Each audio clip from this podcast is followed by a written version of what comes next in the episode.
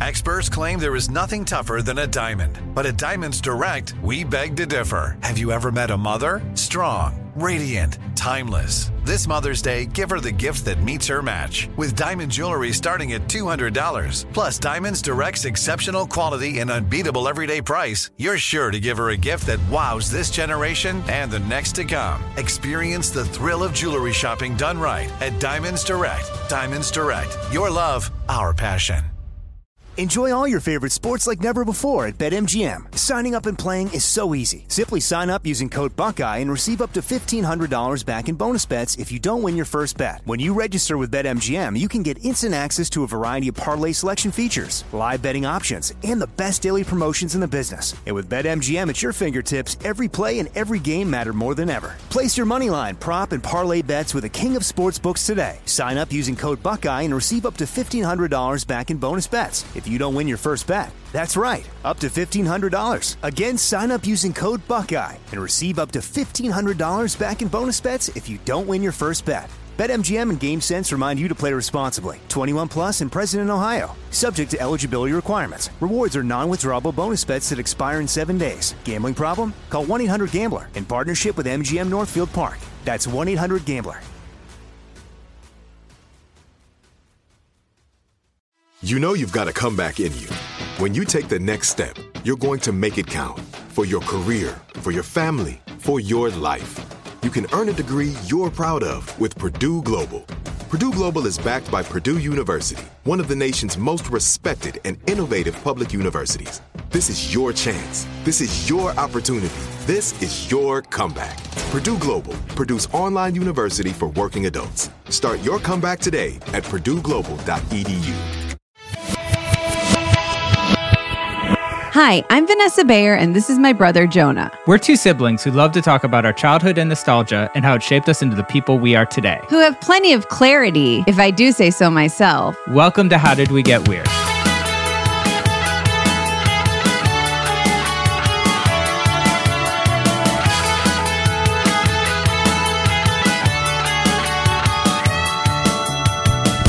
Today on the podcast, I want to tell a little story. One of the formative experiences of my early journalistic career was going to Europe with our guest. You were in college, right? It was my junior year of college. I think it was the summer before my junior year, and I was actually in summer school. In college, it's not summer school like you're in trouble. It's more. right. I It's- think I had You're like actually switched. doing that's good to do summer school. It Yeah, it's good really- to do it. I think I had switched to like I'd gotten into doing the zine, and I think I wanted a writing minor, and I had to take a couple extra writing classes, and I might have even been taking a magazine writing class. And I remember I had interned at Alternative Press, and somehow they were like, "We want you to cover this band, Jimmy Eat World, and they're putting out this record. I think it was on DreamWorks at the time, and they were like, "We're going to fly you to England." I don't think I had ever been there before. Maybe I had been there. I can't remember. But they flew me to England for like a two-page story. It was not a long story. It was very exciting for me, and I remember having to go to my teacher and be like, "I'm going to miss some class because I'm doing an actual magazine story." And I don't think the teacher believed me. I think like they thought it was made up.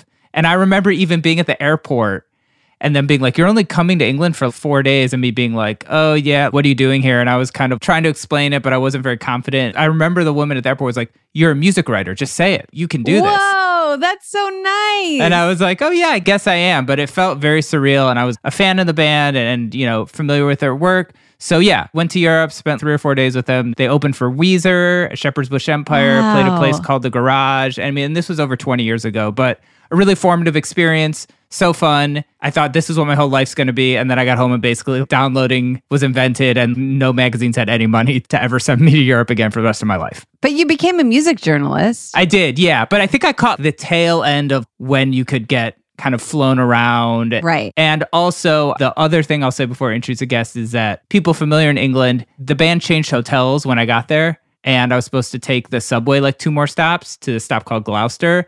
And I accidentally took a train to Gloucester, England, which is a town in the English countryside. And I remember trying to call their tour manager or something and be like, he's like, there's a McDonald's there. I'm like, I see like a castle and trees. And I had taken a train like an hour and a half or two hours outside the city. Okay. But I was like 21 years old. Tw- I like I had no idea what I was doing. I made it back. Okay. I made it to the show. Yeah, I think we can just get into it there. If you haven't figured it out yet, our guest is the guitarist and vocalist for the band Jimmy World. He also introduced me to Indian food on that trip. Ladies and gentlemen, let's welcome our old friend Jim Adkins. Hey, Jim. Hey, how's it going, everybody? Great. Hello, hello. So, do you remember that experience at all back in 2000, 2001? I do. I don't remember that you accidentally went to Gloucester. yeah, I might have tried to play it cool. I remember I showed up like you guys were playing the show Shepherd's Bush Empire with Weezer, and I showed up like three hours late because I was busy taking the train back into London. That's amazing. yeah, whenever I meet someone from England and tell them that story, they know what I'm talking about and they think I'm. It sounds like the difference between a train stop and a town is pretty big. It's pretty big, but you know, when you're that age, you just don't put stuff totally. together. oh, of course. I'm just saying for your journey, it seems like. But did you get to see the whole show, or did you? I did. I got to see the Yeah. show. I didn't miss anything. And Jim, you guys, I mean, I was young. I was like 21 probably, but you guys are not that, seemed older than me, but you're not that much older than me. You guys were probably what, like No, 25, think- 26? Yeah, I couldn't have been more than 25 Yeah. at that time. We were about the same age. That's funny, though. You were like, London's really big. Yeah. I must be on a, I've been going forever, it seems yes, like. I did think that. Well, it was so weird because, it, yeah, it was like the town and the subway stop had the same name. And I just basically saw the train, Yeah. I saw the sign. I'm like, oh, that's a place I want to be. I felt like someone was like, you guys had switched hotels because your hotel didn't have AC. They were like, at the drive in stayed here two weeks ago and they didn't have AC and we're changing hotels. And I just went fully like right off the map. It was some like quote unquote rock and roll hotel yes. that I think was Wow. sort of like, you have to stay there if it's like your first time playing in London. So we stayed there. Was that your first time playing there? Yeah, that was our first time Wow. in the UK. We've been to Europe before, but not over to, to, to England. You saw our first show in London then. Wow. And I remember the show at the garage, your amp like overheated or something. Do you remember that? The garage. Yeah. The garage, excuse Yeah. me. Yeah. And the last thing I know we've touched on this is Indian food. Never had it and then got really spoiled having it with you guys in England and then came back to the States. I was like, oh, it's actually Oh, yeah. way better over there. We went to that crazy uh, Harry Potter room where you walk in through a door and then all of a sudden it's this giant space. Yes. With a downstairs. You remember that, right? Yeah, I vaguely. Oh, yes. Vaguely. This was, yeah. And then, you know what's interesting is me and Vanessa were in England and I think we hit you up for like restaurant recommendations or on the train wreck tour. Do you remember that? Jonah came with me when I was allowed to bring a plus one on the Trainwreck European tour for the Trainwreck movie. And I didn't understand it that they meant a publicist. So I was like, Jonah, do you want to come? And you maybe are the person who gave us this recommendation. We went to that Indian restaurant, Dishoom, Oh, nice. which then became your favorite restaurant, Jonah, Oh, man. So good. if you'll recall. Now, So good. yeah. that's pretty incredible that you guys were on that trip together. But I just want to say, I feel like then there were more domestic and international shows that both of us got to go to. Because remember, when I was in college at UPenn, we went and saw you guys in Philly. Oh, yeah, that's right. I remember going Lorenzo and Sons with you guys. Yes. Yep. We got some pizza. That's a pizza place. Yeah. Yeah. And I remember thinking, this is the coolest thing ever. I'm getting pizza with my bro in Jimmy World. And I guess everyone at my college can absolutely go take a hike because I'm so much cooler than them now. And then I just want to say my junior year of college, I studied abroad in Paris and I went and saw you guys. I was like, I can definitely go backstage, even though my brother's not here. And it was so hard to get backstage at the end, but I somehow got backstage and you guys were playing with Midtown. This was the point in my life when I was in college that I was bragging about Jonah so much. Like every other word was like, yeah, my brother's a music journalist. He's probably interviewing this band. He's this. And I, anyone that I met that was even like, somehow connected to music. I was like, "Do you know my brother Jonah Bayer?" And a lot of times they'd be like, "No." no. But I'd be like, "Nah, you probably do. You just had, you know, you're just being stupid or whatever." But the one time I didn't bring it up was when we were trying to get backstage and we finally got backstage and first we were just talking to the Midtown guys and I didn't bring up Jonah and I learned later that if I had they actually knew him. Anyway, I didn't bring them up, but we still got backstage and then I think I just came backstage and you probably don't remember this, but I said to you guys like, "I'm Jonah's sister. I just want to say hi. This was a really great show." And this is something else I just remembered while we are talking about this. I think your drummer had just had a baby. Oh, yeah, probably. I don't know. Jonah must have told me that. And I said to him, I heard you just had a baby. And he gave me such a dirty look because I don't know what he thought I was going to say. and then I went, Congratulations. And then he like warmed up and he was like, Oh, thanks so much. It's like to this day, I still remember it. I don't know what he thought I was going to say, like, I don't know if he thought I was going to be like, I heard you just had a baby. You're going to fucking suck as a dad. Like, I don't know why he was giving me such a dirty look. About, He's then probably it's- surprised that anybody like knew that. Right, right. That's pretty personal info. Believe me, I know where I was in my life. I'm sure I told every single person before I said a word to them, I'm Jonah Bayer's sister. So that's how I knew. You know, it was just so, f- I still remember him just being like, looking at me so mean. and then as soon as I said congratulations, he was like, oh, thanks so much.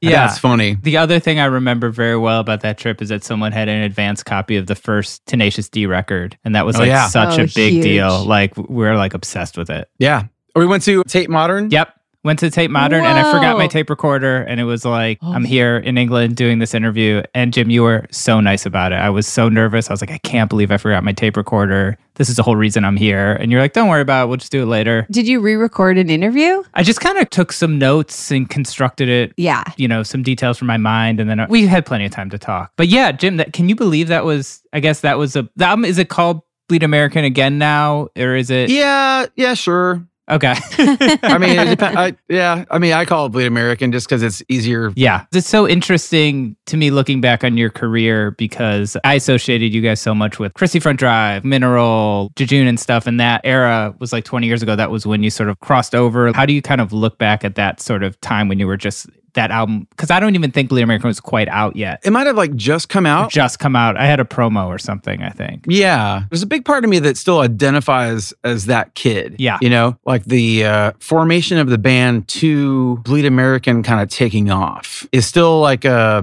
after kind of remind myself sometimes that that's not where I'm at Right. right, now. Yeah. Yeah. But it doesn't feel like that long ago. Like I can remember stuff about that trip. Don't remember people I met last week. Sure. Right. Yes. But stuff like that, I was like, oh yeah. Oh yeah. And then we went to Tate Modern and then we went to that Indian food place. And then we sat across from where the box office was for Garage in the grass and talked for a while for your interview. Yep. So yeah, it's weird how you can remember these really specific things from a long time ago, but can't remember like when to get the oil changed in your car or whatever. Yeah. Who knows? Yeah. Who knows? Exactly. You know, something we talk about a lot on this podcast are music videos from the 90s, 80s, 2000s, and this phenomenon of movie videos where like trailers are in the video or even like Music the actors videos. from Yeah. the film are in the music video.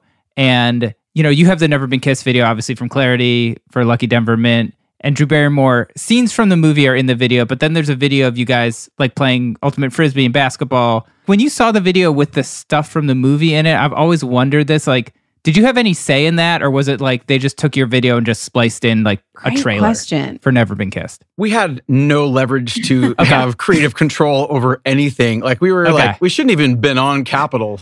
like we we had no business being like even there. So we didn't we couldn't like, oh yeah, Drew, I have some notes about this edit here. Okay. No. but when you found out your song was in that movie and so prominently, like, wasn't that so cool? Oh, it was such a trip, man. Like, Yeah. um, I remember she was doing promo for that movie, and there was something she was doing with not K Rock, it was something with like Radio One, or, or like it was going to be syndicated, and she was doing like a radio thing. And Tom and I went to the station where she was, and we played that song acoustic. And she was in the room hanging out. It was like, wow. I mean, and this is like before a gig at like the Glass House or something. Sure. You know, like not as an underplay, as that is our maximum maximum place we can play is the glass Yeah. house. That was weird. It's still weird to think about stuff like that, you know? Like I have to think the middle has been in every movie that came out, between, right? you know, I don't know. It wasn't in that many movies. I think like once it sort of started to connect with people and take off, we got a little bit more like, oh, we should maybe like protect where we send this out. Oh, interesting. Interesting. So- That's so cool though to be in that position where you have to like start being like, Yeah, we should say no to some stuff. yeah. that's that's really good. Well, I think it's like when you're coming out of this scene, like this punk DIY scene, it's like when you start getting success, it can be, you want to stick to your ideals, sure, but it can be hard to say no to stuff because you're used to it being on such a small scale. When people are like offering you stuff, it's hard. It's like, oh, yeah, I want to pay my rent. I, you know what I mean? Yeah, the scene that we came from was definitely more of um, sleeping on floors and trying to do your own thing with the help of like-minded people that you met along the way. The only kind of pushback we got was just from people that were concerned about us getting screwed over because Lord knows there's some stories about that. I mean, it's it's right. Sure. it happens. I mean, like you said, there was a lot of money And it only took one breakout hit to pay for like half a dozen development deals that didn't go anywhere and, and the record getting shelved Sure, Right, sure. and right, never right, be heard of again. You know, like that was a thing for sure. Yeah. So people were concerned, you know, they were just looking out for us, our bros. Yes. Totally. Were you watching a lot of like MTV and that kind of stuff when you were growing up, speaking of sort of music videos? Oh, yeah. Yeah, definitely. I remember we got cable as Nice. a kid, and that was a huge leap. Yeah. That was around, you know, birth of MTV era, 84, Uh huh. 86. There's so much of, of who I identify with now as that kid. Yeah. too. Like it's still there. A lot of it's there. I mean, the foundation is sort of in that, you know. I wouldn't be here talking to you, doing anything if it wasn't for that era MTV for sure. What were some of your fit? Like, were you? Because we did a whole episode about the Guns N' Roses trilogy. Obviously, those videos Oh, are pretty incredible. What were some of your favorite videos from that era? Man, you know, I think like just the I was really interested in learning guitar. Okay. My parents made me take piano lessons. Same. And my dad played guitar a little bit. So there was guitars around the house and I would try to play that, you know, just cuz. But I got really interested in wanting to like learn guitar when I started watching videos like The Reflex or, you know, Rock You Like a Hurricane or Foolin'. The giant like wall of water coming out to splash the crowd and Reflex, you know, like and just like Def Leppard walking around with a giant glowing sword and, you know, Beyond Thunderdome, Scorpions, Rocker Chicks. I was like, "Oh dude, I want to that looks rad. I want to play guitar." So um, I started taking guitar lessons after that, you know. Okay. The more like theatrical, for lack of a better term, hair metal kind of vibe stuff was Heavy metal, theatrical. Now, I was a huge fan of the band Vixen. Were you into them? And do you remember them at all? Oh yeah. Yeah. I don't go that deep on Vixen. I'm kind of like a, Yeah. a surface Yeah, yeah, level yeah, yeah. Vixen. Sure. You're on the edge of the broken heart. Edge of Broken Heart is great. Edge of Broken Yeah. Heart Yeah, is a Edge of a great Broken song. Heart was my fave song. And if you watch the music video closely, Richard Marx makes an appearance. I think he was producing it. And I guess that's. Richard Marx was producing Vixen. I think he got- was producing Vixen. Are you sure, Vanessa? You, I know you guys think I'm making this up, but I'm like 90. I know we're going to. Okay, I don't Olivia, think either of us are confident enough to say you're wrong, but I, Well- this is news to me. I hate to break it to you, but I'm 99.9% sure that Richard Marx was producing Vixen. And I also am 100% sure that he went on to marry Daisy Fuentes and save someone on an airplane while he was on the plane with Daisy Fuentes. okay, wait. It looks like we've got some breaking news from Olivia. wait, what? Breaking news. I think Break- 30 year old breaking news. Richard Marx, one of the late 1980s most successful recording artists, was heavily involved in Vixen's early career, co producing the album and writing one of their highest charting singles. Uh, He wrote Edge of a Broken Heart. Wow. I can see that. Yeah. That's. Now that you say that, I can't. you're I kind can, of I can see changing your that. tune, Jim. yeah. Jonah, do you have anything to say for yourself? I'm shocked. I mean, I'm surprised I didn't know that. I will say I'm not an expert on either of these artists, so I. I wasn't snotty, but I wasn't like like um, no, you weren't being snotty about it. You were just like kind of. I you think know. here's what I think happened. I think Vanessa's so excited to have like a one up like music news t- thing on me and you that she's really wants to savor this. yeah, moment. because you guys know a little more about music than me, but also Jonah, very condescending. Um, I say- the other music video from that era that really struck a chord with me was the Wild Wild West video, Oh yeah. Oh, yeah. it's it's like a Escape Club. chair and like a body parts kind of Yeah. thing. And I just want to say that my Jim, you probably haven't heard me talk about this, even though when we met, I was active in it. I was in an all female sketch comedy musical parody troupe in college called Bloomers. And in Bloomers, we opened one of our shows with that song. We did a parody of the Wild Wild West song. And for our listeners, we're not talking about the Will Smith one. We're talking about Escape Club. Escape Club. Escape Club. We're talking about the Escape Club one, and the theme of the show was like the Wild West. The song that we opened the show was was like bloomers in the wild wild west. Okay, so it's time for a commercial break. Wait, the theme of this the song already goes Wild Wild West though. So, I, so One of the things that we did a lot was like we would quote unquote parody songs, but we keep a lot of the words the same. keep the words the same. It's not exactly in a the parody. chorus, especially in the chorus. Okay, so yeah, I bet it killed. Yeah, It still kills today. Really.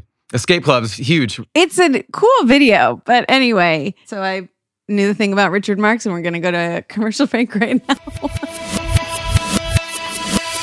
Enjoy all your favorite sports like never before at BetMGM. Signing up and playing is so easy. Simply sign up using code Buckeye and receive up to $1,500 back in bonus bets if you don't win your first bet. When you register with BetMGM, you can get instant access to a variety of parlay selection features, live betting options, and the best daily promotions in the business. And with BetMGM at your fingertips, every play and every game matter more than ever. Place your moneyline, prop, and parlay bets with the king of sportsbooks today. Sign up using code Buckeye and receive up to $1,500 back in bonus bets if you don't win your first bet. That's right, up to $1,500. Again, sign up using code Buckeye and receive up to $1,500 back in bonus bets if you don't win your first bet. BetMGM and GameSense remind you to play responsibly. 21 plus and present in Ohio, subject to eligibility requirements. Rewards are non-withdrawable bonus bets that expire in seven days. Gambling problem? Call 1-800-GAMBLER in partnership with MGM Northfield Park. That's 1-800-GAMBLER.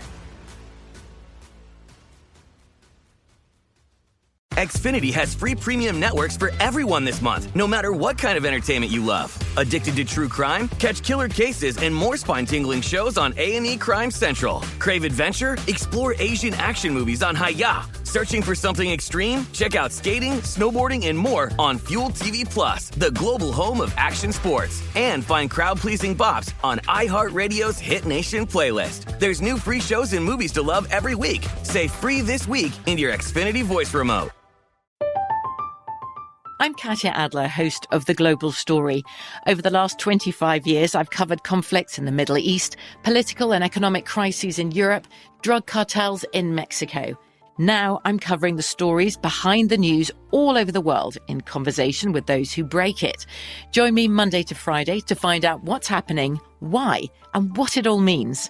Follow The Global Story from the BBC wherever you listen to podcasts.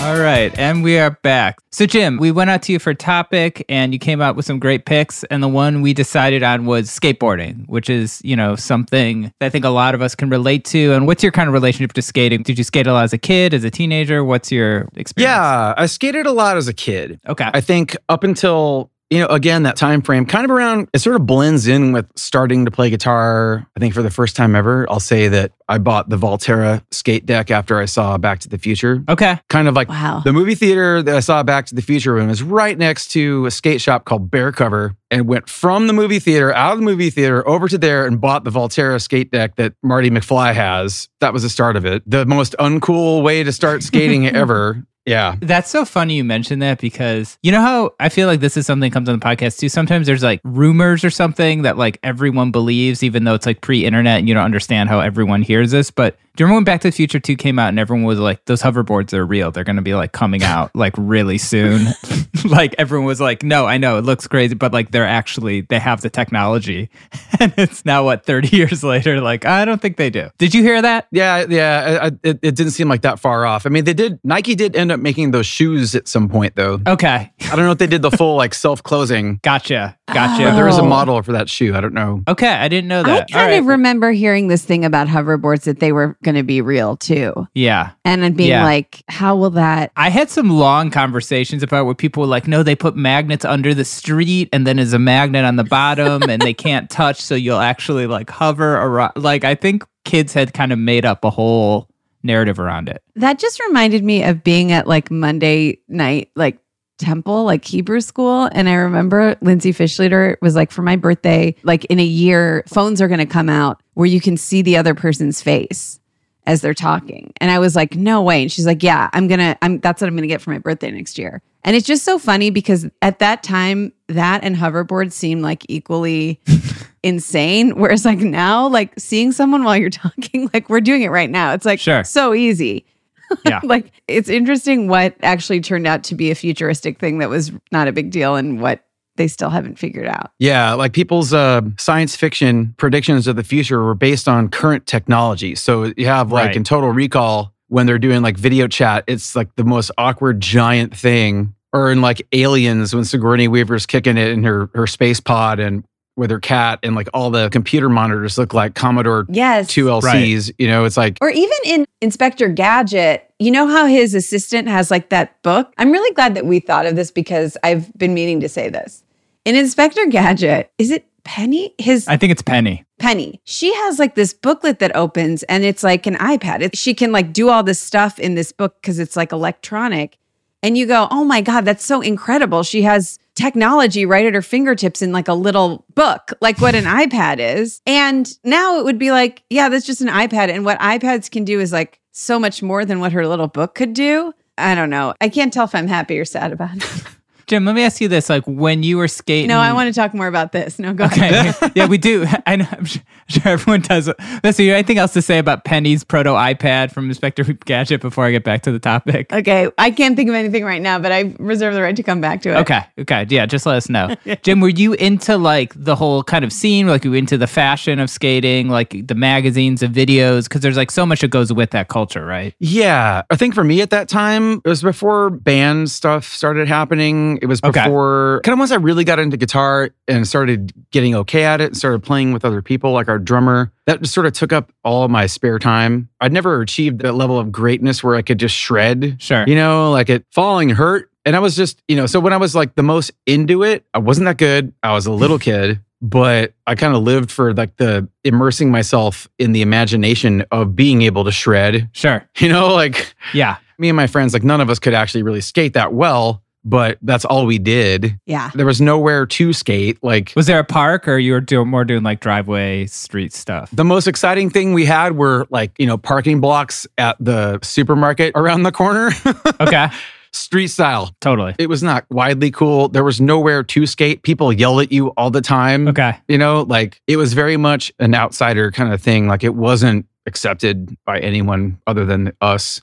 You know, there were some like halfway decent ramps around Okay. the Phoenix area. Like there'd be pros that would show up at the Sellers half pipe in Mesa. Okay. I remember Christian Hosoi had a picture in Thrasher of him doing a Christ air at the Sellers half pipe and in some for some ad and God, that just popped into my mind. That's like the name of the person's house that had the half pipe that Christian Hosoi skated at that had a picture in Thrasher once. Wow. God. Did you ever skate the half pipe there? No, no, I can't skate a half pipe. I was like, we skated their launch ramp in front though. Were you listening to like Pennywise or any of that kind of SoCal? no, this like, is before all that. This is before any of that, man. Like we didn't know about any of that stuff. It was like maybe the Violent Femmes first album was kind of our skate rock. well, that's interesting. You know, our cousin Jed, I think, was listening to music in that era, and I remember he introduced me to that Violent Femmes record, and like he was listening to like Scatterbrain and like Oh, God, Green yeah. Day. Don't call me Yeah. dude. I think the album he had was actually Scam Boogery. If you remember that one, it's like the cover is a cartoon of a kid like holding a kite that's about to get struck by lightning, is about to step in a puddle or something. It's like really interesting. And the other record that he was so into was that Dead Milkman Beelzebub record. Oh yeah, that's a great record. That's a great record. I was a big Dead Milkman fan. I still am, really. You would probably like our cousin because you guys have very similar taste in music from this era. And he's also so nice. Yeah, he's also so nice. And he's a doctor. yeah.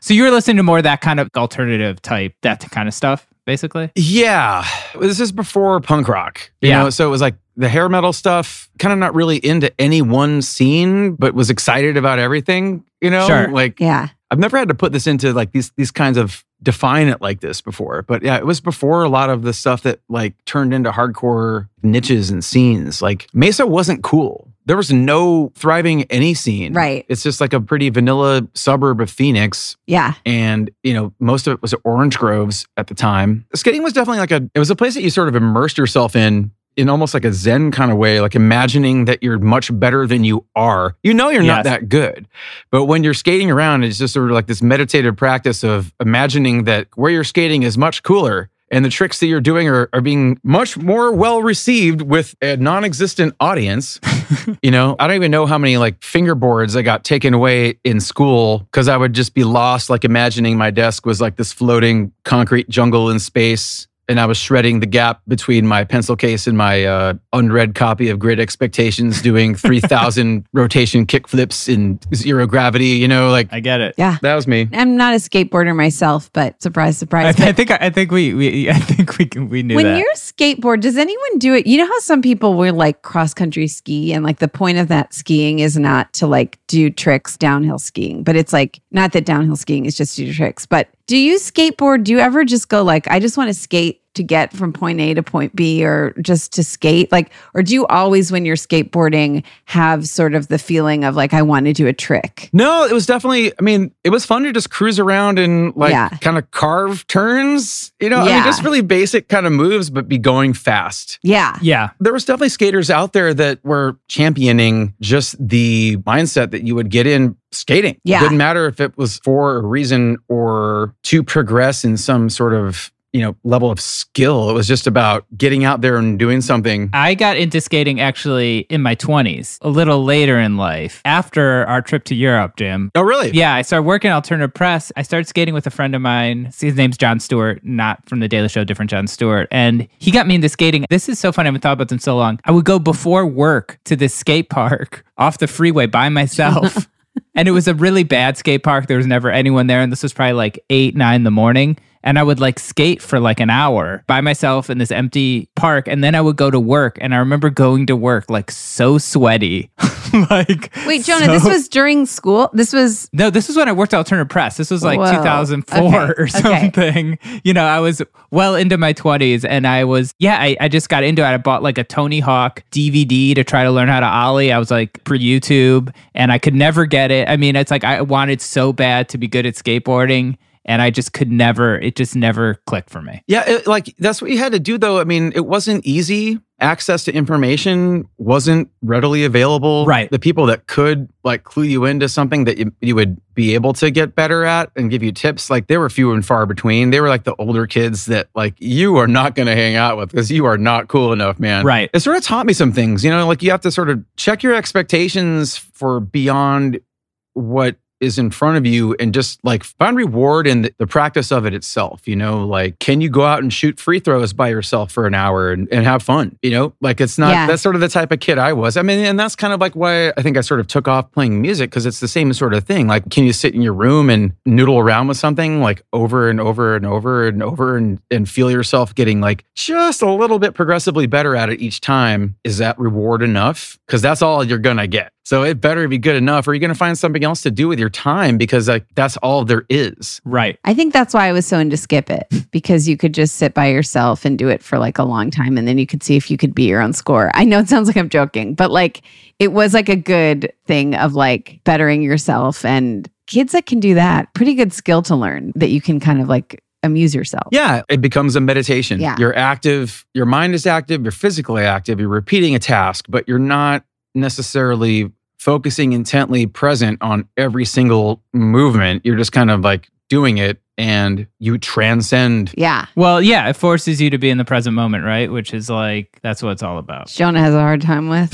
just kidding. We all have a hard time with that. That's a life skill. Did you have any like we had talked a little before the podcast about Bones Brigade? Did you have any like skaters you were really into like following or anything like that, reading about in Thrasher, that kind of stuff? Yeah, like you know, like Lance Mountain and, and Tony Hawk were kind of the skate decks. Oh, the Powell decks were like pretty much all I had. I always liked Rodney Mullen, even though like the freestyle skating was sort of a mystery to me. You could tell that like he was on another level. Yeah. And it's so funny that skating basically turned into what he was doing all this time. You know, like it's pretty wild. Yeah. When I worked at AP, I used to work on the Warped Tour. Did you ever go to the Warped Tour or play the Warped Tour or anything That was like a that? big skating thing, right? Because of the vans and stuff. Yeah. they had half pipes there at some point. They had, yeah. It was Yeah, in the, in the by Vans. beginning, it was sort of like more of that, like a precursor to the X kind of world games, extreme, what have you. Was that post your kind of skating? That was career? post skating. That was that was definitely like when I got more into playing guitar. Is is like the the meditative practice. Did you guys ever play Warped Tour or no? Oh, You yeah. Never. You did? We did maybe a week and a half of it in a van in like '97, I think, '98 Okay. maybe, and then we did about a month and a half in 2000, kind of right before we went on that Europe trip. Wow. Gotcha. Yeah, that's an interesting tour because it's like so many people. It's I was usually on a bus, sponsored bus, but yeah, doing it in a van, I think it would be pretty intense. Hell, mm-hmm. Jonah, you had a skateboarding computer game. Did I? It probably was one of those early Tony Hawk games. Or it was like the California. Oh no, the Ocean Pacific. There was like an oh yes, that was a really it was like a skating and surfing Ocean Pacific game for Nintendo. You're right. Yeah. Oh, it was a Nintendo game? I think so. That was Okay. really that was a really Jim. Do you remember that at all? I don't remember that one. I remember watching you play it for hours, which is why I think it's a computer game because I feel like we were in You might the be. computer room and just you playing for hours of you just going video games, computer games have changed a lot, but just you going down this half pipe and up the half pipe, and then like like that was just like the whole game. Yeah, I'm trying to look it up because yeah, it was yeah, I do remember that game. Jim, were you into video games at all, or you were just kind of skating and then you were shredding on guitar and then that was kind of your thing? I was into it. That was kind of before the whole open world Yeah. video game thing started happening. It was really just like either scrolling stuff or other sort of wacky concepts like Zelda. Zelda Zelda was a huge Okay. was a Huge for us leap too. forward. You know, I guess that's sort of a precursor to the giant open world stuff. But I mean, For sure. Well, I guess like what I'm getting at here is like, you know, you grew up in this kind of interesting time, like kind of right before all this stuff happened. And to me, it's like when I listen to like early Jimmy World stuff or Static Prevails or something, it's such a unique sound. And I wonder if like the fact like there weren't all these distractions and you were so into the guitar and stuff kind of helped you kind of create with the band like this kind of thing that was so original and so personal sort of to you as people. Yeah, definitely my environment fostered it. We were very fortunate that we had the experience that we did because there wasn't a lot happening. There weren't nearly the distractions that are available now. Right. So it was just about making your own fun. And when you found something that was fun to make, the likelihood of it breaking out of the scene that you had was very, very low. So it's sort of like you can do whatever you want. The bad news is like no one's going to care. right, right. Have fun Right. doing whatever you want. Hope you're having fun because no one's going to care, really. Right. You know, I mean, but embracing that, then you start making choices for the simple reward of it rather than like some kind of agenda. You know, so it's like as things sort of progressed with our band and we got more opportunities, we had this natural, this sort of healthy way to look at it all. By the time we had um, the opportunity to do something with Capitol, we laughed at it. It was like, well, you Yeah. know, we'll have some funny stories about going to LA. Right. At worst, we'll have some funny stories about going to LA. You know, that was how we looked at it. We didn't really, you know, we weren't trying to make it. You know, it was just dumb. Do you, as an adult now, ever have any desire to skateboard? Like, do you ever do it? Do you currently own a skateboard? Do you have any plans to going pro. plans of going pro? I guess. Yeah, no plans to going pro. Okay. No plans to go in sponsored am. There was a minute where I was thinking, like, I could do a mini ramp with no vert in my backyard. Yeah. That'd be cool. Yeah. My friend Kate and her husband Jake did that. I think they have a full half pipe now that they built. And it's like, as an adult, you can do whatever you want, you know? so, Isn't that cool? You could do Yeah. whatever you want, man. It's like the dream is is real. yeah. Yeah. Jim, you should do it. You should do it. One of my good friends, like I was hanging out with him, he had his arm in a, in a sling and like Yeah. pins kind of sticking out of it, and that he was just standing on a skateboard. That's tough. That's He's tough. like, "Well, I guess that's I guess I'm not going to skate anymore." yeah. Yeah. I think you get in your 40s and you like look at a skateboard and get injured. I- and it hurts too. It's like, Yeah. oh yeah, yeah. That's Oh, why I don't skate. Like, is oh, dude, the yeah. worst. Uh, you know, you do a kickflip and it's just like you land on your shins, and it's just like, oh god. I don't even know what a kickflip is, but it sounds dangerous. Our producer Olivia said, "Build it, and they will come or shred." Olivia, what's going on over there? Just kidding. You're right. Jonah, do you own a skateboard? Are you going to build some kind of half No, pipe? you know what? I, I was thinking about it. I had a skateboard and I think I was on tour with my old band and I left it at someone's house and that was it. That was the And end of my career. I didn't have I didn't have a meant to be. skateboard anymore and it's never really revisited it. I do have some skateboard decks in our parents' basement house that I got like promotional. Like I think I have like some What like, are an- skateboard decks? the actual thing like the wheels go on and the bearings and the trucks and everything. It's the actual Oh, it's like, and then you put the. it's just the board part. just a board part. But sometimes bands would make them like promotionally. Like I think I have an Underoath skateboard deck someone sent me. Okay, So I have some decks that I got for free that I probably could set up sometime, but probably won't happen. so y- if you have the deck, that's basically the skateboard, right? And you just got to get the bottom part. Yeah. yeah, you just got to buy wheels and the things that wheels hold, and then the little thing that goes in the wheel that helps it turn fast. Yeah. And you can get some grip tape on there. Vanessa, okay, Vanessa, we can tell you really want to be asked. Uh, Vanessa, do you have a skateboard? Hey, Jonah. Hey, guys. I don't even have a tennis racket. That was my big. Well, we all know what to get you for Christmas then. Yeah, I've been holding on to that one. Did you guys think that was funny? It's uh That's almost as good as a Wild West kit. Let me continue my tight five about skateboards. Okay, if I'm getting a skateboard, You think I'm going to buy the deck and the wheels? Are, I'll take the whole thing put together, please. And it's time for an next commercial. Yeah, that's break. called that's called I think that's called complete. You can get that also. Complete. Uh, I would hope so. What am I going to buy a tennis racket and string together the net? Uh, you know, I think they sell tennis rackets both ways as well. that's insane. All right, we're gonna take a quick break. Maybe Vanessa, maybe get some water, stretch a little, and we'll be right back with our guest, Jim Adkins. Enjoy all your favorite sports like never before at BetMGM. Signing up and playing is so easy. Simply sign up using code Buckeye and receive up to $1,500 back in bonus bets if you don't win your first bet. When you register with BetMGM, you can get instant access to a variety of parlay selection features, live betting options, and the best daily promotions in the business. And with BetMGM at your fingertips, every play and every game matter more than ever. Place your money line, prop, and parlay bets with the king of sportsbooks today. Sign up using code Buckeye and receive up to $1,500 back in bonus bets if you don't win your first bet. That's right, up to $1,500. Again, sign up using code Buckeye and receive up to $1,500 back in bonus bets if you don't win your first bet. BetMGM and GameSense remind you to play responsibly. 21 plus and present in Ohio. Subject to eligibility requirements. Rewards are non-withdrawable bonus bets that expire in seven days. Gambling problem? Call 1-800-GAMBLER in partnership with MGM Northfield Park. That's 1-800-GAMBLER. Xfinity has free premium networks for everyone this month, no matter what kind of entertainment you love. Addicted to true crime? Catch killer cases and more spine-tingling shows on A&E Crime Central. Crave adventure? Explore Asian action movies on Hi-YAH. Searching for something extreme? Check out skating, snowboarding, and more on Fuel TV Plus, the global home of action sports. And find crowd-pleasing bops on iHeartRadio's Hit Nation playlist. There's new free shows and movies to love every week. Say free this week in your Xfinity voice remote. From BBC Radio 4, Britain's biggest paranormal podcast is going on a road trip. I thought in that moment, oh my God, we've summoned something from this board. This is Uncanny USA. He says, Somebody's in the house, and I screamed. Listen to Uncanny USA wherever you get your BBC podcasts, if you dare.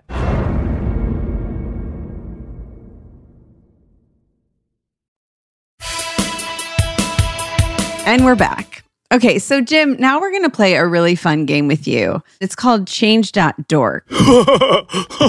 Change.dork. And basically, in this game, we also call it Let's Make Fun of People Who Don't Know How to Use Change.org. We take a lot of petitions that we found on Change.org, which, you know, we think was probably set up for kind of like social change petitions. But we find a bunch of petitions that seem, I guess, for lack of a better word, very stupid. And we're going to read three of them to you. And then at the end, we're each going to decide which one we would sign if we had to sign one. Now, I just want to. They're all real. They're, all, real. Okay. And some of them aren't stupid, but none of them are social change. They're all sort of not what you would expect on this site. I'll kick us off. And Jim, this is actually incredible because the first petition I found before we did this conversation is about Back to the Future. Wow. Didn't know we would be talking about. And it's called Make Back to the Future 4 Happen. You can direct your petition to someone. This one is directed towards Comcast, Robert Zemeckis, Michael J. Fox, and Christopher Lloyd. It says, it has been almost 30 years since the last Back to the Future movie came out, and almost 35 years since the first one. Like how Ghostbusters is getting a new sequel next year that is going to be connected to the original films. Could we see this happen for Back to the Future?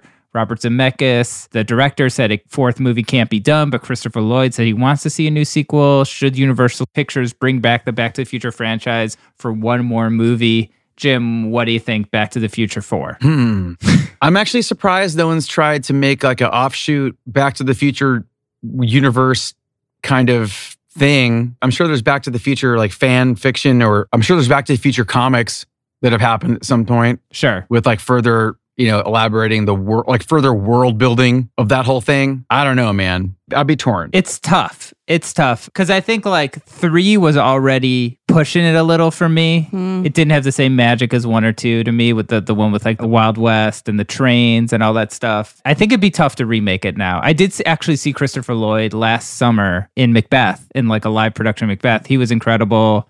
And I recently read Michael J. Fox's book, There's No Time Like the Future, which was a really inspiring, great book. I mean, it, they're still active, they're still doing stuff. Yeah, to me, it's like you don't really need to, to mess with that. There's so much time travel stuff already that I feel like you don't need to put another, st- you know, Back to the Future. I think we can just leave it how it is. Mhm. And, and I don't know, like, You know they'd be recycling like sort of fan favorite moment things, but trying Yeah. to update them with like somebody else doing them. yeah. And, you know, like it would just be, you'd cheer for it, but inside you'd be like, I thought it'd be better. Yes. You know, like every Star Wars thing had to have like some kind of like reenactment of the Death Star destruction. Multiple times it was like, we're going to do this again. Yeah. Yeah. Yeah. You wasted an opportunity. They're going to do it. Like, come on, come on. We have those things. Like, I'm sort of dreading the Indiana Jones that's coming out for that reason. You know, it's sort of like, uh, Yeah. I don't know, man. Like, I'd be scared. Yeah. Right. Like on, on one hand, I'm glad that it hasn't happened. I'm shocked that it hasn't though, because it seems like Yeah. everything. yes. I thought there were like 10 of them. Yeah. Vanessa, so what are your thoughts on this so one? I Back to the Future four? look if it's a reimagining and you could find a way to put Christopher Lloyd and, and Michael J. Fox in it in a way, like I think that there's a way to do it, but it's like it's obviously a difficult thing to do, or else it would have been done. To your point, you know, so it's like I don't know. I don't think this is a bad idea, but I just think as someone who does live that Hollywood lifestyle, is in the biz, if you will, quote unquote, Sure. easier said than done. Okay, should we go on to this next? Yeah, let's go on to the next one. Vanessa, why don't you? read This, one, is bring back Trix yogurt. This one actually has surprisingly 11,038 signatures. Oh my God. So not as much as th- these petitions usually need to actually bring the food back, but a lot. And also this person made the petition to General Mills and Yoplait, which I think sometimes these people will like make it to people and food. Like this person was really wants to get this petition, is taking it seriously, is what I'll say. I'm not going to read the whole thing, but this person says Trix yogurt remains an impressive collaborative effort in the junk food industry canon. The delicious flavors once offered sweet, addicting treats that surely live on in the hearts and minds of all those who ate them way back when. A childhood treat that could fit snugly in a lunchbox or serve as a welcome after school snack before getting homework started. Trix yogurt simply made adolescence more enjoyable to persevere. So, this person's just basically saying, like, a whole generation got to experience this. Now, a whole generation isn't getting to experience it. Sometimes these things don't end in a satisfying way, but this person ended the petition for, after all, tricks are for kids. But the love for Trix yogurt will never vanish from those old enough to recall fond memories of its flavorful bliss. This, I mean, this does seem like it's written by like an eighth grader who's in English class. Yeah, it's like a write a letter to the company. Write a change.org Yeah, petition as part of your class project here. See what happens. So, Jim, what do you think? What do you think about bringing back Trix yogurt? Do you remember Trix yogurt? I don't remember Trix yogurt. It was definitely like the glory days for creative sugar to kids marketing Yes. in all kinds of all forms. Any way you could get it. You can't get away with that now, for sure. Yeah. Yeah. No. Were you allowed to have like sugary kind of foods like this at your house growing up? Yeah, sure. You know, I don't remember. I don't remember being denied or withheld any of that stuff. It just kind of was like it was around sometimes, and then it, it it wasn't. I guess I don't I don't know. That's really interesting though. Like I wonder. It's weird how there was. I don't remember any of this stuff when I was in that era about other things from like the 70s. Right. It's like now everybody's all about like the 80s things Yeah. like foods and these like memories of when you were a little kid in the formidable years of things, like truly formidable years of things. Trying to grasp a taste of that, literally. I don't, I don't know. I'd back it. Okay. Yeah. You know, and okay. um, there's a lot of weird mashups going on now. With like, True. Totally. there's like five different cinnamon toast crunch cereals now. Yeah, Yeah. I'm tracking all There's of a them. dulce de leche one. Whoa, there is? Yeah, go stroll through the the cereal aisle sometime, Oh my and we flip out over over all the cinnamon toast crunch variations they got now. There's a French toast cinnamon toast crunch. I had no I idea. thought it already was French toast. Oh, I know it's cinnamon toast, I guess. Cinnamon toast. I can see a Trix yogurt coming back. Vanessa, what are your thoughts on Trix yogurt coming Yeah, back? I don't think it's the worst idea. I remember these little containers and that they were like red and said Trix on them. And I thought, absolutely not for me. If I'm getting yogurt, I'm not looking for tricks, if that makes sense. Sure. But I don't think this is like an insane thing to want. Trix is a very popular brand. You know, maybe it's really good. I don't know. I, I think this is a reasonable ask. Yeah, I'm kind of surprised this hasn't with 11,000 signatures. You know, it's made by Yoplait. There are a bunch of comments on this. One comment is because Trix was the only yogurt I liked, I cannot stand the taste of yogurt. Wow. I know probiotics are good for you, but I'm not about to eat that adult stuff. So I guess if the only way for you to get your probiotics is by dumping a bunch of like artificial colors and flavors and sugar in it, I guess Right. it's better than nothing, but I don't think I don't think this is really yogurt. I think it's probably doesn't have a lot of the nutritional value of actually. I think it's much more tricks than yogurt. Well, it's probably just very sugary, like you said, Right. and and that might kind of cancel out some of the probiotic. Was there actually benefits. cereal in it, or was this the yogurt flavored to be like cereal? if you can see a picture, the yogurt is like fluorescent purple and Oh, blue okay. and and pink. It's like it looks like Trix colors, Yeah. which look very unnatural. Yeah, I could definitely see like a packaging where you, you know, like how they have granola that flips over into yogurt, where you'd have like Fruity Pebbles or Trix or Captain Crunch that flips over into your yogurt like as a thing. Yeah. Where the cereal itself kind of gets mixed in. But I, I don't know about like, there was a cereal like that when we were in like middle school and high school, where it had like the top of it came with like a little container that had like granola in it, and you poured that into the cereal. Okay, that stuff absolutely rocked. and I hope they still make it, or else I'm going to change.org to petition that they do. Okay, Okay, so this one's got a little more, but we'll see. This third one, Jim. I'm Okay, very yes. curious to see where you go with this one. This one is called hashtag Save Sweetness, Keep the Florida Panthers Goal Song. And let's see, this one has got 370 signatures. okay, not bad. Not bad. And it says it was announced in June the Florida Panthers were removing Sweetness by Jimmy World as the team's goal song for the 2022 23 season. That shouldn't be allowed to happen. The struggle of Sweetness is similar to the struggles of the Panthers themselves. Old media members hate the song, but old fans want something more traditional. But those who like it would undoubtedly fight for it to stay. The Panthers are a non traditional team in a non traditional market who have spent decades being delegitimized and heckled by the sport's more historically rooted fan base but have still managed to create a home in South Florida against all odds. Sweetness is more than an incredible song being used for a great purpose. Its place is similar to that of the Panthers rebellious, daring, underrated, and disliked by those who simply can't understand why it works. And this it goes on more. But Goes on for a lot longer. Yeah. Jim, were you familiar with this petition? I'm not familiar with the petition. Okay. Okay. I did know that the Florida Panthers were using that song as a goal song. Okay. They actually presented us with hockey jerseys when we were in um, Florida, and I have like have a, a Florida Panthers jersey that says "sweetness" on the back of it. Like very generous of them. Yes. How do you feel about the petition about this cause? Do you think it's time for a new song to step in? Do you feel like Sweetness deserves? They're really positioning the team as being very aligned with this song and like Mhm. and your ideological perspective. You know, you never really know where something's going to end up if, when you send it out into the world and how people are going to interpret it and make it theirs. You know, I guess that's sort of Right. You weren't like, oh, we got to have this beat. We got to write something that the Florida Guys, Panthers I got a great idea. Imagine if Florida had a professional hockey team. what kind of song would they need as a goal song? Let's work on that today. Right, right, right. Anyone got any ideas? They can play it every time they have a game and never pay us because it's a live event. it could be wor- like it's not like George Santos is using this as like his campaign song or something, right? like this right, is right, not right, right. Although you don't know. Okay, go ahead. it's totally cool that a, a professional team would want to use our songs for something fun like that, you know, especially Yes. a, a fun sounding song.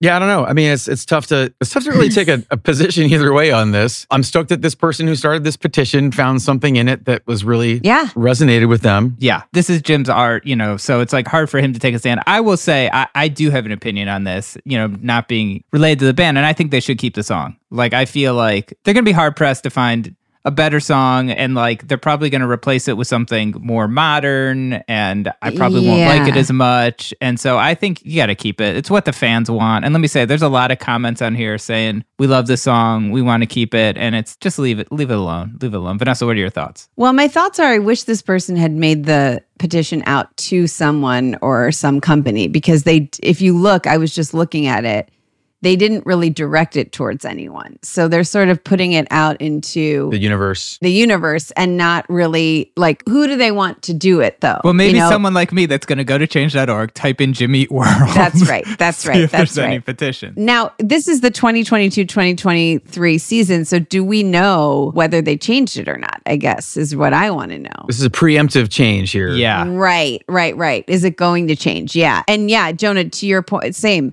I haven't been to any Florida Panthers game, at least not this season.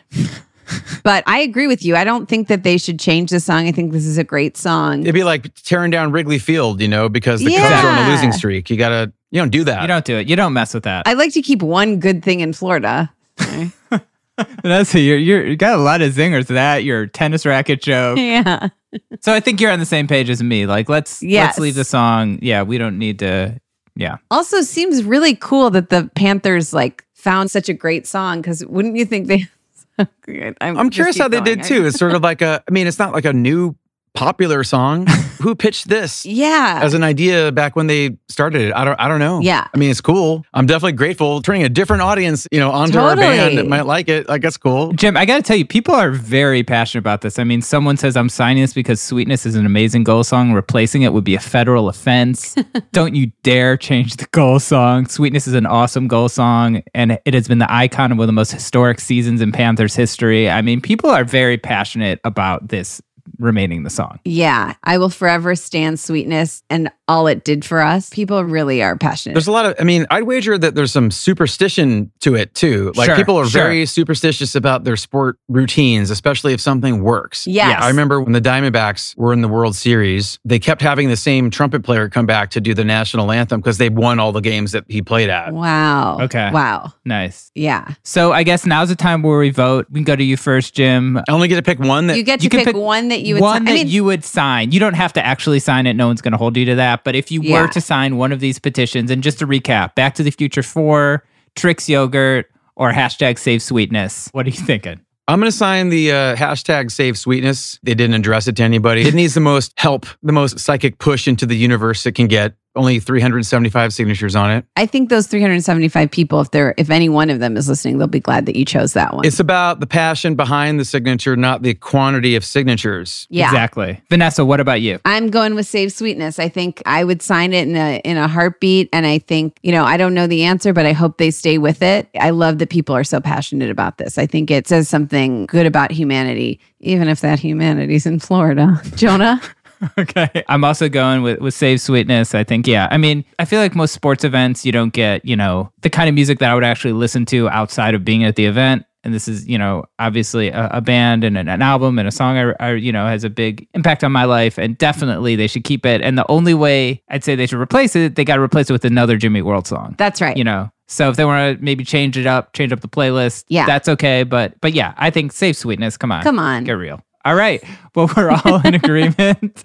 Jim, where can people kind of find you? Like, what's going on? I know we spoke maybe like six months ago. You had a graphic novel coming out. The band's going on tour. What What are you kind of working on right now? For the rest of the year, we're going to be doing, we're going to be touring. I leave on Friday, real soon, coming up here to do some support dates with My Chemical Romance in Australia. Wow. Some of the last 2020 stuff that finally is going to happen, you know? re- Yes. Yeah. That's crazy. That's crazy. Yes. We're playing Hawaii at the end of March, and then um, we're going to be touring during the summer. Okay. Details So, yeah. are going to come soon. You know, just sort of, uh, you never really clock out of this gig. Right. Yeah. It's, it's, it just shifts, you know, like we're going to be making music, we're going to be on the road. And how can people find all the tour dates and all that information and stuff? You could probably go to our website by going to www.jimmyworld.com There it is. for tour dates information and frequently asked question info. Got it. Great. My last question is: You're going to Australia, all this stuff, like having toured so long. Like, are you just like a pro at packing, or do you still forget stuff? Great question. I never end up wanting something when I get there, but there's always things I don't need. Yeah. yeah. So I definitely overpack. I'm always kind of grateful I have one pair of clothes that is totally clean for the ride home. Yeah. Yeah.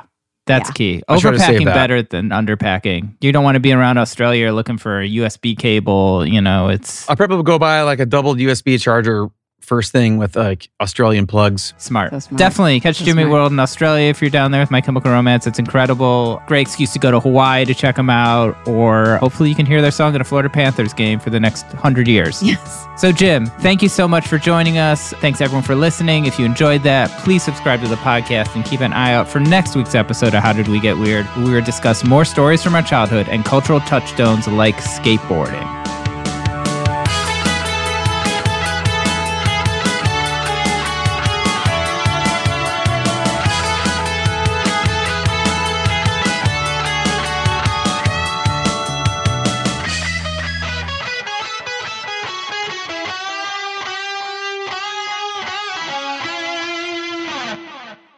Xfinity has free premium networks for everyone this month, no matter what kind of entertainment you love. Addicted to true crime? Catch killer cases and more spine-tingling shows on A&E Crime Central. Crave adventure? Explore Asian action movies on Hi-YAH. Searching for something extreme? Check out skating, snowboarding, and more on Fuel TV Plus, the global home of action sports. And find crowd-pleasing bops on iHeartRadio's Hit Nation playlist. There's new free shows and movies to love every week. Say free this week in your Xfinity voice remote.